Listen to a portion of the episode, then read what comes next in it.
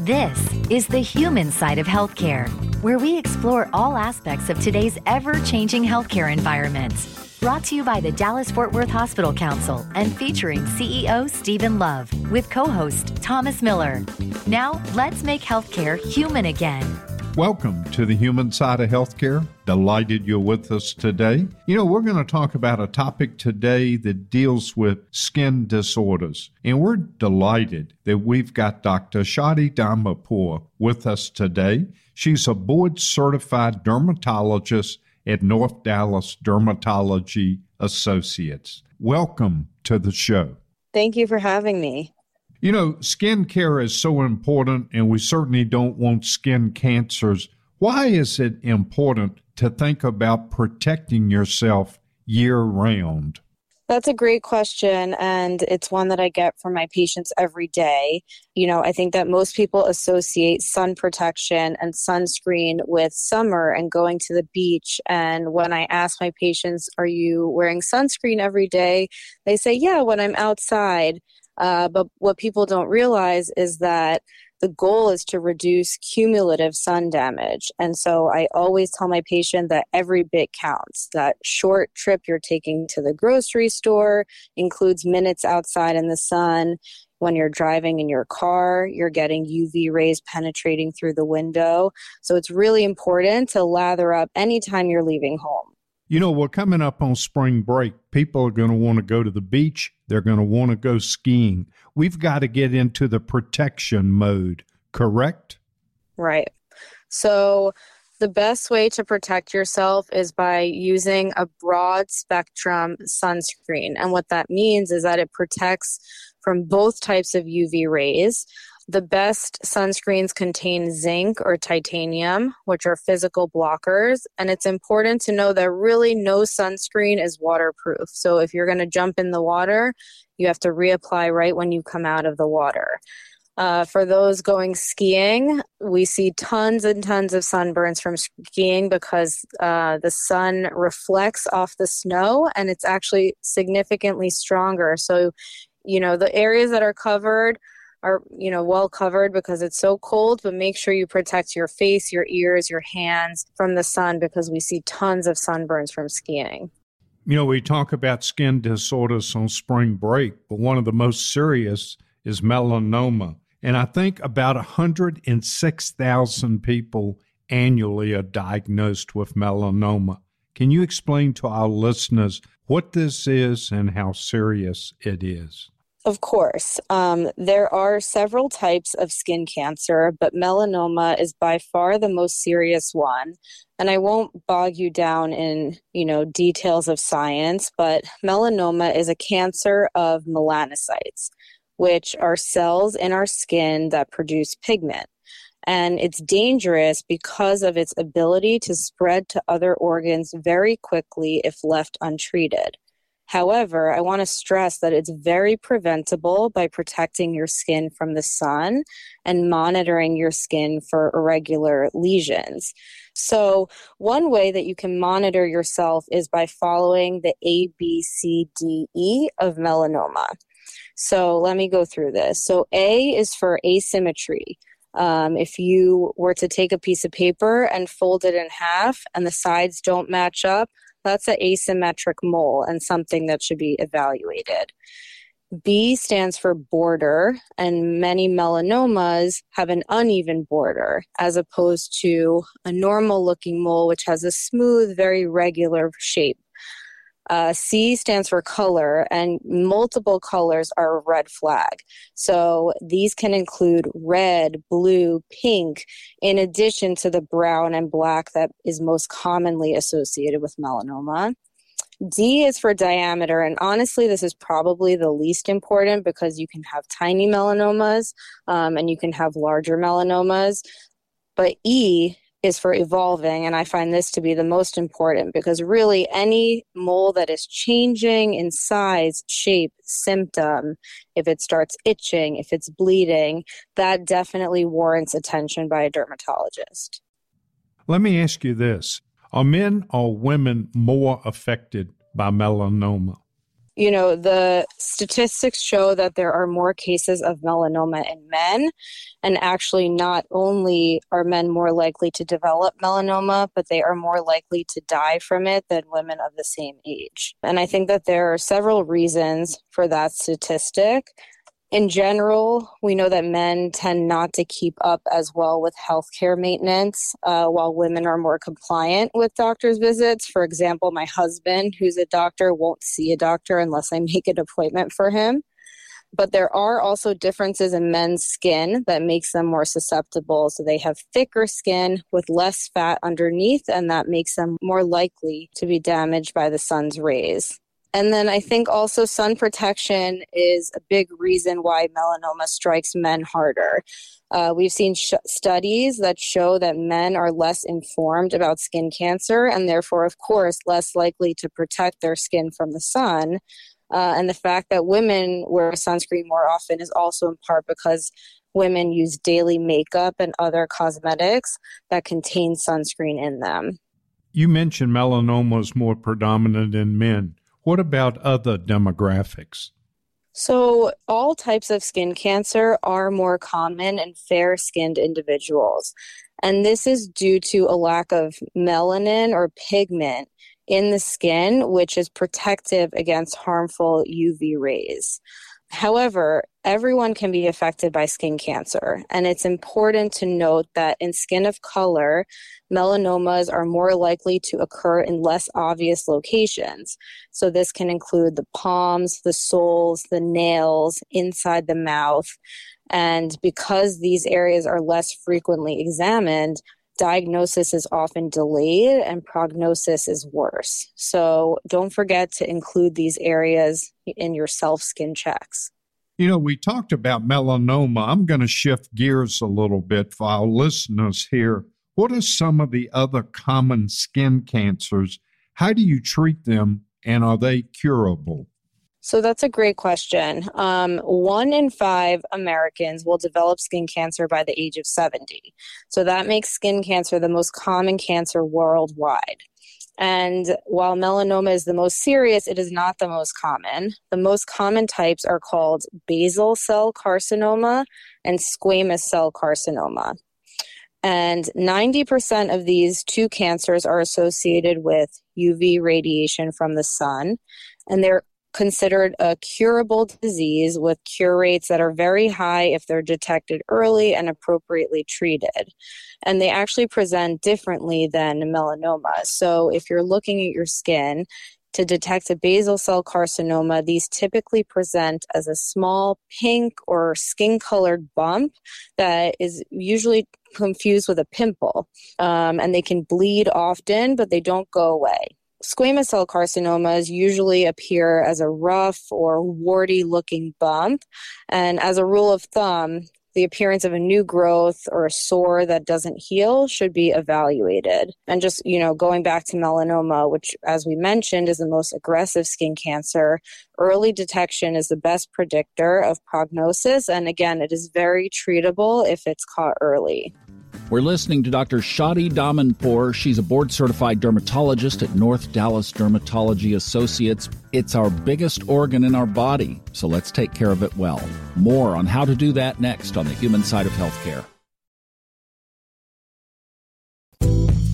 This is the human side of healthcare, where we feature healthcare's hottest topics and what our North Texas area hospitals are doing to make healthcare human again. Welcome back. We're talking about how to take care of the biggest organ in our body with Dr. Shadi Damanpour, a board certified dermatologist at North Dallas Dermatology Associates. Steve?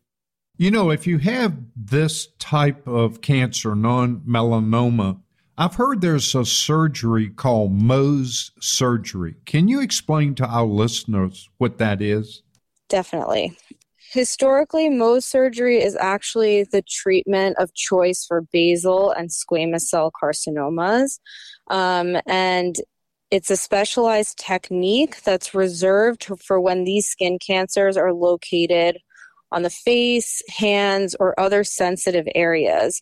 And the procedure is done in stages while the patient waits, and this allows for removal of all the cancer cells while sparing healthy tissue, and it leaves the smallest possible scar in those sensitive locations. Um, now, more recently, Mohs surgery has been implemented in the treatment of early melanomas, um, melanoma in situs, which are uh, melanomas that haven't invaded the top layer of the skin. However, for deeper melanomas, they're still treated by a larger excision. So let me ask you if someone is doing a self examination and they notice a lesion, and let's say it's a pigmented lesion, is that a sign they could have skin cancer? That's a good question. And usually, when we talk about pigmented lesions, what we're referring to are moles, what we commonly call moles. Um, so, we briefly reviewed that melanocytes are the pigment producing cells in the skin, and they create melanin, which gives the skin its color. And we refer to lesions that contain melanin as pigmented lesions. So, this can include other spots like freckles or sunspots, um, and most of these are benign and not indicative of skin cancer. However, it can be, you know, very subtle and difficult to tell the difference between a freckle and a mole. So it's always best to see a dermatologist if you notice a new lesion. You know, many times we get sunburn at the beach, even when we're out playing as kids. Does that mean you could get skin cancer later in life? Now, this is not meant to scare you, but UV radiation is a proven carcinogen. So, repeated sunburns do raise the risk of skin cancer.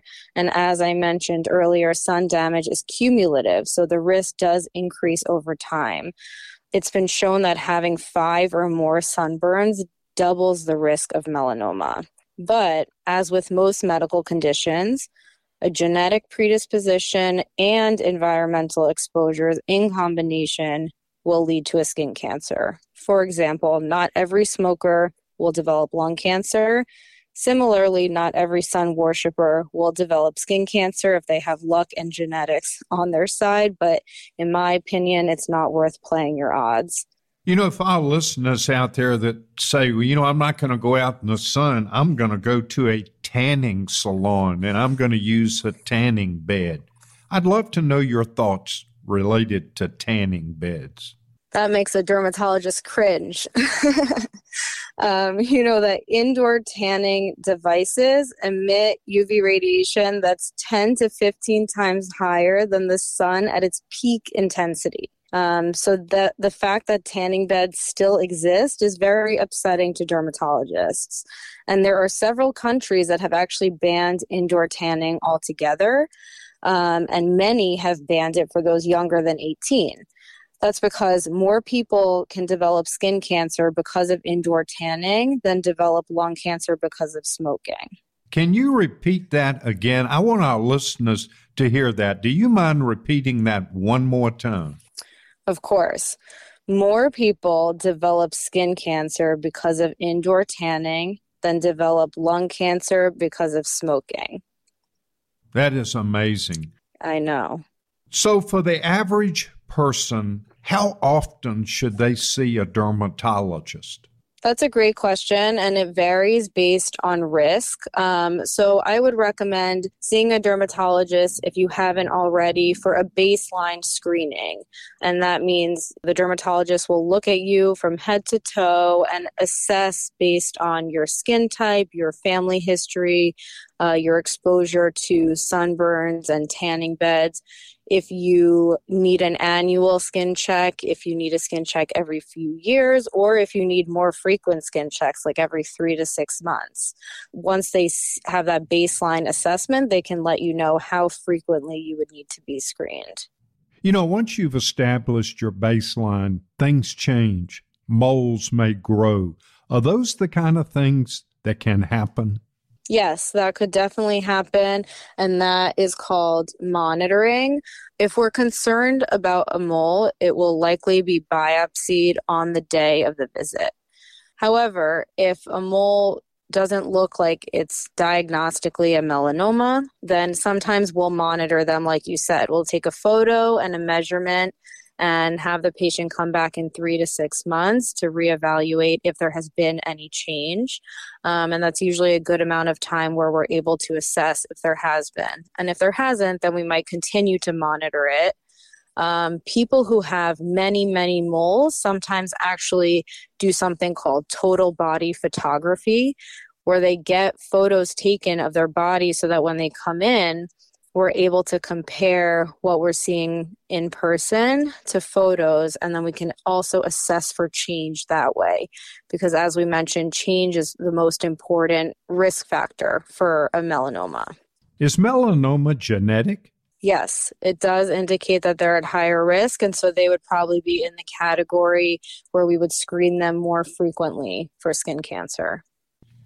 You know dr Shadi we've talked a lot about sunscreen is there any type of clothing you can wear to also protect yourself?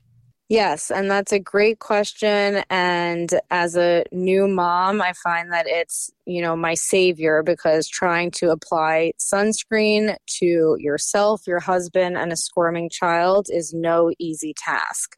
Um, so there are several great companies that make what we call UPF clothing, and this has SPF of 50 in it. They make shirts and pants, long sleeves, and they're actually, you know, quite fashionable. And it's easier than applying, reapplying sunscreen every few hours, like we were mentioning before. So as long as you're wearing this in the areas that are covered, if you have a long sleeve UPF shirt and a hat that protects your ears and neck, then you know you only have to apply sunscreen to your face, hands, and other exposed body parts. You know, I've asked you a lot of questions. Any final messages for our listeners?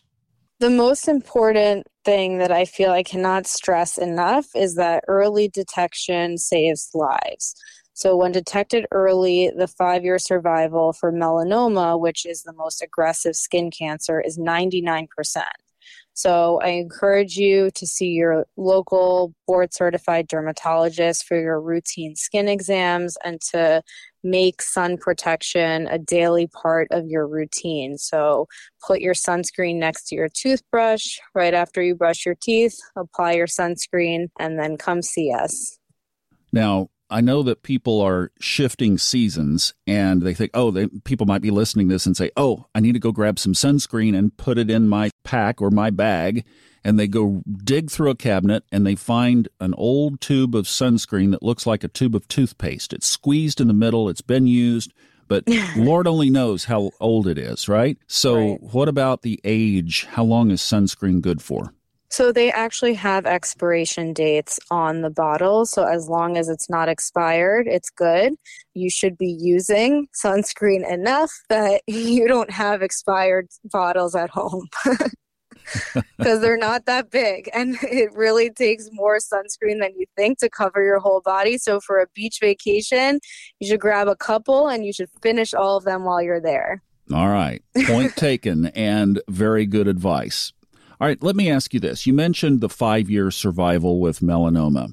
Years ago, if a lady got a diagnosis of breast cancer, it was a very serious diagnosis. Today, it may be, but it also may not be. And so has developed with a number of other cancers, fortunately. How have we progressed in the treatment of skin cancers once they are detected? You know, equally as well. We've done, there have been tremendous advances in the diagnosis and treatment of skin cancers. The basal cell and squamous cell skin cancers, like I said, are almost 99% cured uh, when treated early for melanomas, you know, 10 years ago, if you were diagnosed with metastatic melanoma, it, it could be a death sentence. Uh, but today we have so many different treatments, so many targeted therapies and uh, immunotherapies where we activate the immune system to fight the melanoma that people can live for many, many years with metastatic melanoma. We've been listening to great information on caring for our skin to prevent cancer and other skin diseases with Dr. Shadi Damanpour of North Dallas Dermatology Associates. Now, when we come back, we're going to move from our skin to our teeth and tell you how clean teeth can save you from a heart attack. Next on the human side of healthcare. Welcome back to the human side of healthcare, where we explore how to take better care of your health so you can live a happier, healthier life. With DFW Hospital Council CEO Stephen Love, along with Thomas Miller. Welcome to the human side of healthcare. Delighted you're with us today. You know, today we're going to talk about something so important in your overall health. We're going to talk about good dental care. And we're delighted we've got with us Dr. Tonya Fuqua, who is very active in many of the dental associations in Tarrant County, in the state of Texas, does great work in Fort Worth, and she serves the dental needs of low income children in the community through Cook Children's not for profit dental program, Save a Smile. Dr. Fuqua welcome to the show. Thank you. Thank you for having me. And I really appreciate the opportunity to share the fact that uh, oral health is a part of our overall health. So thank you for having me. You know, to set the stage for our listeners, I know it's important for them to understand this. Why is dental health so important to our overall health? Well, I'm going to speak definitely on the on the behalf of, of kind of children, but really everything I'm going to mention really impacts all of us. You know, for lack of better words, our mouth is is the opening to the rest of our body, right? Um, oral health is an integral part of our overall health. You know, dental care, dental disease is one of the most preventable diseases that's out there that's a part of our mankind, and it can be prevented by just simple toothbrushing, getting professional dental checkups and cleanings, you know, controlling the amount of sugar that we intake by what we eat or drink. So it, it's just really important to be proactive with our dental care um, than reactive once something happens, right? Prevention is key. So I can say that that's definitely uh, one thing to, to have as a key reminder um, out there for oral health. Such simple things, we can help our body to be as healthy as it can be. So, starting early is key with children. It's really, really important. What are your thoughts related to parents that say, you know, I'm not going to care that much about baby teeth, but I'm really going to focus on the permanent teeth of my children? Oh my goodness, that is such a great question. And you're exactly right. We hear that all the time. We get asked all the time, aren't they just baby teeth? They're going to fall out, right? Well, baby teeth are the precursors to what's going to happen with that child's oral health. Baby teeth help babies to chew, uh, to, to get their proper nutrition. It helps them to learn to speak and their speech development. Um, if the baby teeth are lost too early, they may speak with a lisp because they don't have those front teeth for that tongue to touch to learn to pronunciate words correctly. It helps contribute to the facial form, to create our smile. Uh, it maintains our baby teeth, maintains space so the permanent teeth know where to come in and that they have guidance. The baby teeth actually guide the permanent teeth to know where to come in. And of course, if baby teeth are decayed or they have cavities and they're in pain, it impacts their ability to learn, to focus, to participate in activities or succeed in school or whatever they do in life. I don't know about you all, but if anyone's ever had a toothache or even just a headache, think about how that impacts how you feel overall. And think about that child who doesn't even realize they're in pain and it's created from a tooth that's hurting. They just know they don't feel good or feel right. So it is really important. That's a really great question. You know, you, you raise such an excellent point. When I talk to people, especially that focus in the social drivers of health or the social determinants of health, they say exactly what you said. If a child is at school and their teeth hurt, they're not going to learn. It's going to impact their education. So thank you for pointing that out. But when it does come to children, for our listeners to understand, what are some of the other risks of poor dental health that poses to an otherwise healthy child? That's a, another great question and point. Um, you know, tooth decay, I'll just, I'll have to say a couple little statistics to kind of put it in perspective. Tooth decay is the most common chronic childhood disease. That is not what people think about. They don't think that teeth are up there on the disease process in children. Tooth decay is actually five times more common than asthma, but everybody knows about asthma, or they at least understand it to a certain degree. And tooth decay is actually a bacterial infection. That's actually bacteria that decides to go out of control and get crazy and start eating away at the tooth structure. So a cavity is not just a cavity. It's it's bacteria in there eating away at your tooth. And if it's allowed to get out of control and the body's not handling it, then it becomes an abscess and really the tooth is infected. So if we have cavities and we have all that bacteria in our mouth, that triggers and opens up our immune system, right? Where our body's trying to fight off that bacteria. Well, if our body's trying to fight off that bacteria, that basic, what people think is a basic cavity, then guess what? If they get a cold or they get something else basic, their immune system's already working in one area and they may not work as effectively to fight off that cold or that strep or that flu or that anything else they may get.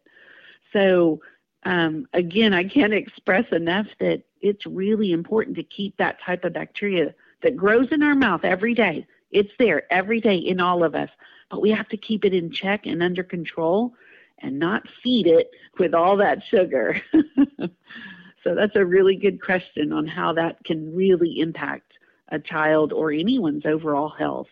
You know, you mentioned something in your answer that I just want to repeat for our listeners, and that's the most chronic childhood disease is tooth decay. That is that is something most people probably just don't know. No, no, they don't. They really don't. And it's so preventable with basic tools and basic day to day hygiene and going for a checkup and cleaning twice a year. You know, prevention is key, like most anything else. And early detection is always better. What we as lay people may not understand, this can impact cardiovascular systems, even in our kids. Very, very true. And um, things that are the bacteria that's floating around in our mouth can most definitely impact our medical health, what people think of as medically, like you just mentioned, their heart. Uh, what if they have, uh, you know, diabetes?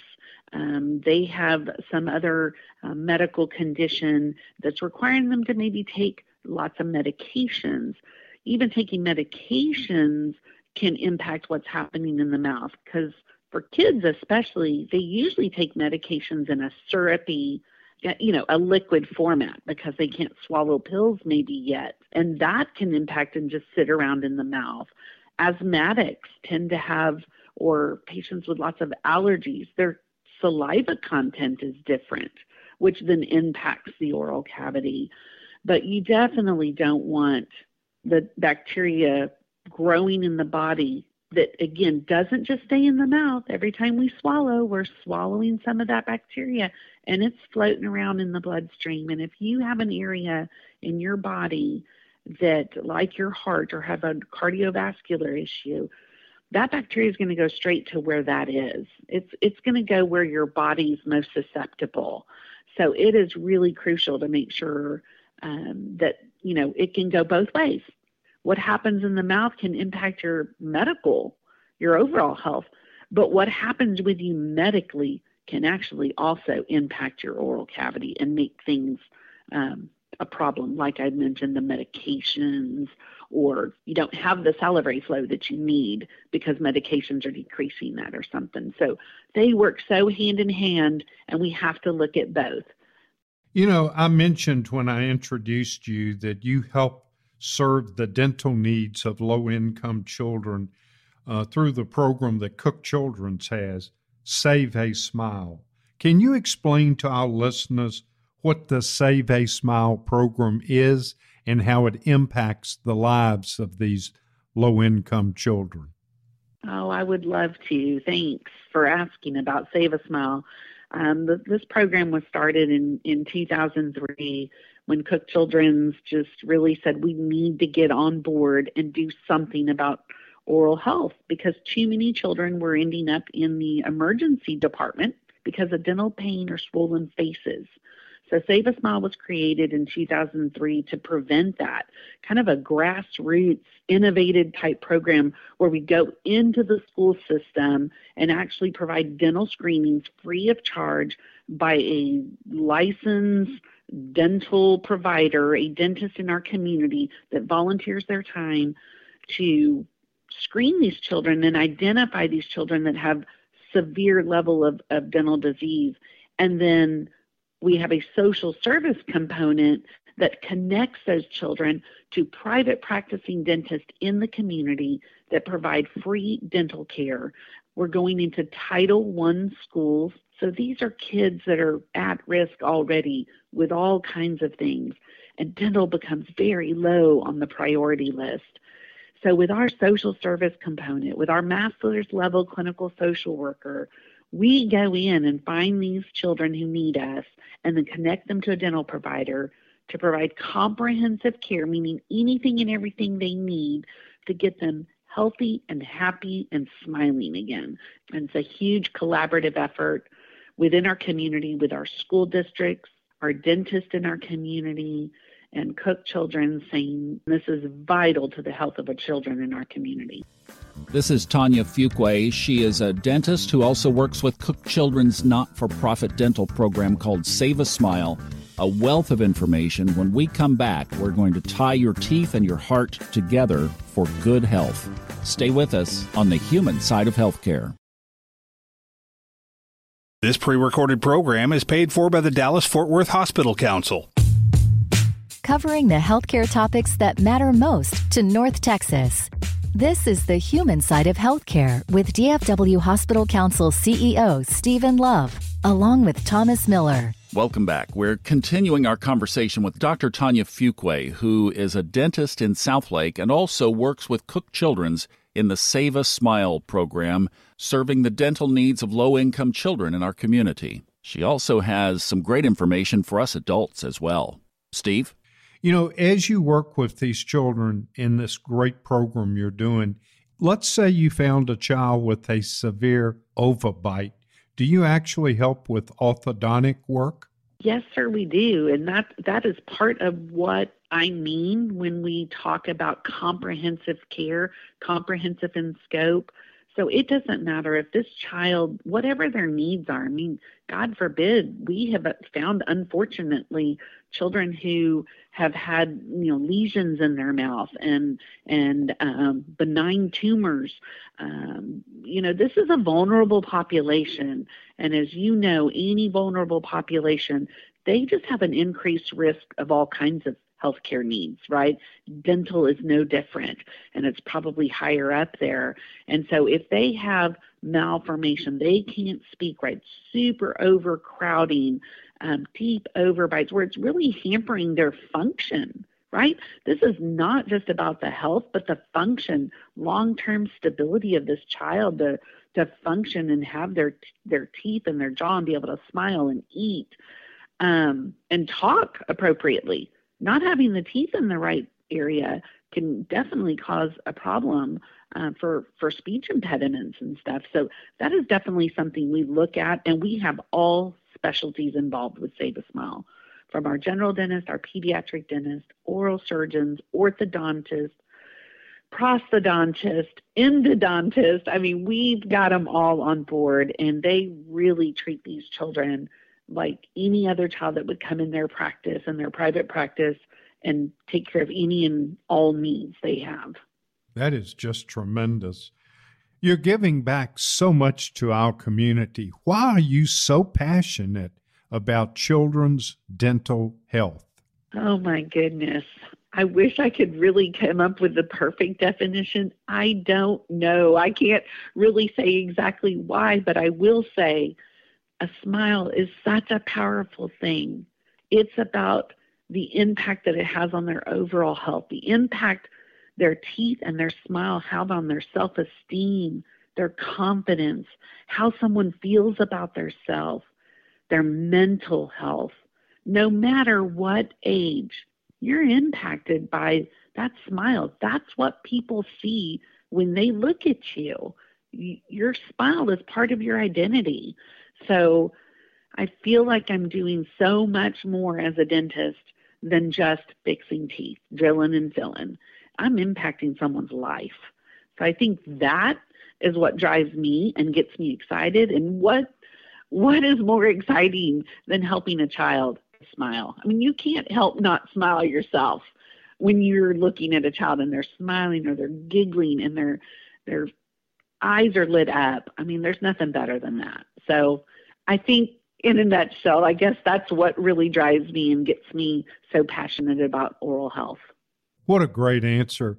You really touched on it when you said you're truly impacting the lives of children. And we can't thank you enough. You've done a fantastic job. I'm going to stop because Thomas always has really good questions, and I'm sure he wants to ask you a few as well. Yeah, I've got a couple I think that we could uh, play with here. So let me ask you this: uh, diet and and what happens in our mouth. Would you just go through kind of the major things that we all eat, kids do, and then tell us how they affect our teeth? So sugar and carbs, vegetables, and then the meat department: meat, fish, poultry, and fruit. How do all of those impact our dental health if we have a predominant diet of those? Well, that's a really great question, Thomas. You know, people don't always they they first of all think about food and think of body, how it affects your body. Well, your teeth are part of your body, and everything we eat and drink does impact our body and our teeth. So, one of the biggest things that we see that children are doing sugar. It's not just candy. People think, well, that's the problem, but people forget about all that liquid sugar, juices, natural apple juice. People think, well, that's apples, that's a fruit. But apple juice and 100% sugar, or any fruit that has natural sugar in it, too much of it, that's natural sugar. So even like a diabetic has to be very careful with how many fruits they're eating and which kinds because it can impact their sugar levels. And that's the same with teeth. Gatorades, Powerades, our sports drinks, the monsters, the energy drinks, coffee. Children are now drinking, love the Starbucks and the coffee drinks, and all of those have a lot of sugar in them. We could see kids that I've seen them their whole life and they've never had a cavity. They go off to college and all of a sudden their diet changes completely.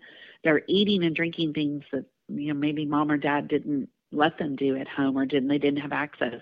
Now they're needing energy drinks and and they're needing caffeine and they're drinking those things and they're staying up later and then falling asleep and not brushing or cleaning. And then you mentioned carbohydrates. Carbohydrates break down to sugar. So we all love bread and we don't maybe think well we think bread is maybe not that healthy but it breaks down to sugar. Carbohydrates crackers and our goldfish that we give our kids and pretzels those things break down to sugars and like I already mentioned, fruits and vegetables always best selection. Um, you know, as far as putting in a good balance in our diet, fruits and vegetables are great for our, our teeth as well as our body. Um, but getting protein and also getting that like the milk and the calcium that's also great for the building of the of, of the teeth and the protein uh, for the strength and the health um, protein even too for the for the gum tissues so it's not just teeth but you know, there's gum tissues and bone that support those teeth that are in your mouth. And the different good balanced meal that we always ask for our body, same thing to impact the health and the strength of our teeth and our enamel. That's great. Bone. Great answer. Something that I came about, we're talking about kids here as well. Uh, when I was a teenager or maybe into my 20s, the dentist said that I'd been over brushing and has been eroding my gums. Can you tell us about that? Yes. Wow. That is something that we see all the time. And it's really, you can call it overbrushing, or you really, it's more appropriately known as you're not brushing correctly, right? So there is a right and wrong way to brush. And that's part of the big importance of going to a dentist early and starting the good habits and learning how to do things correctly. So, brushing should be done in a circular motion. You should always be using a soft, bristled toothbrush with an appropriate size head. Everybody thinks that the bigger the head, the more surface area they're getting, but it needs to be appropriate for everybody's mouth because everyone's mouth size and teeth size are different. So some people may require a much smaller head so that it can get everywhere in the mouth. Um, so appropriate size toothbrush, soft bristles, and circular motion at a 45 degree angle, meaning you don't want to scrub back and forth and you don't want to go up and down. Those motions over and over and over cause us to get what is known as receding gum line, meaning you literally brush the gums away. And our body is remarkable about healing itself, but that is one thing that it will not recreate. It will not produce new gum tissue that you've brushed away over time and over time. So brushing correctly will really prevent from from damage to the gum tissues and then to the tooth because then the root's exposed and the root is not meant to be shown to the real world. It's Ouch. supposed to be covered up with gum tissues. Yes, so it can be it can become very sensitive um, to have those the root exposed. That's Dr. Tonya Fuqua, one of the partners at Fuqua Advanced Dental in Southlake, and also working with Cook Children's on this very important Save a Smile program. Steve, we're right up the middle on that one, aren't we? The human side of healthcare. Absolutely. We have definitely touched on the human side of healthcare today. We want to thank our listeners for being here. A quick COVID update things are looking better.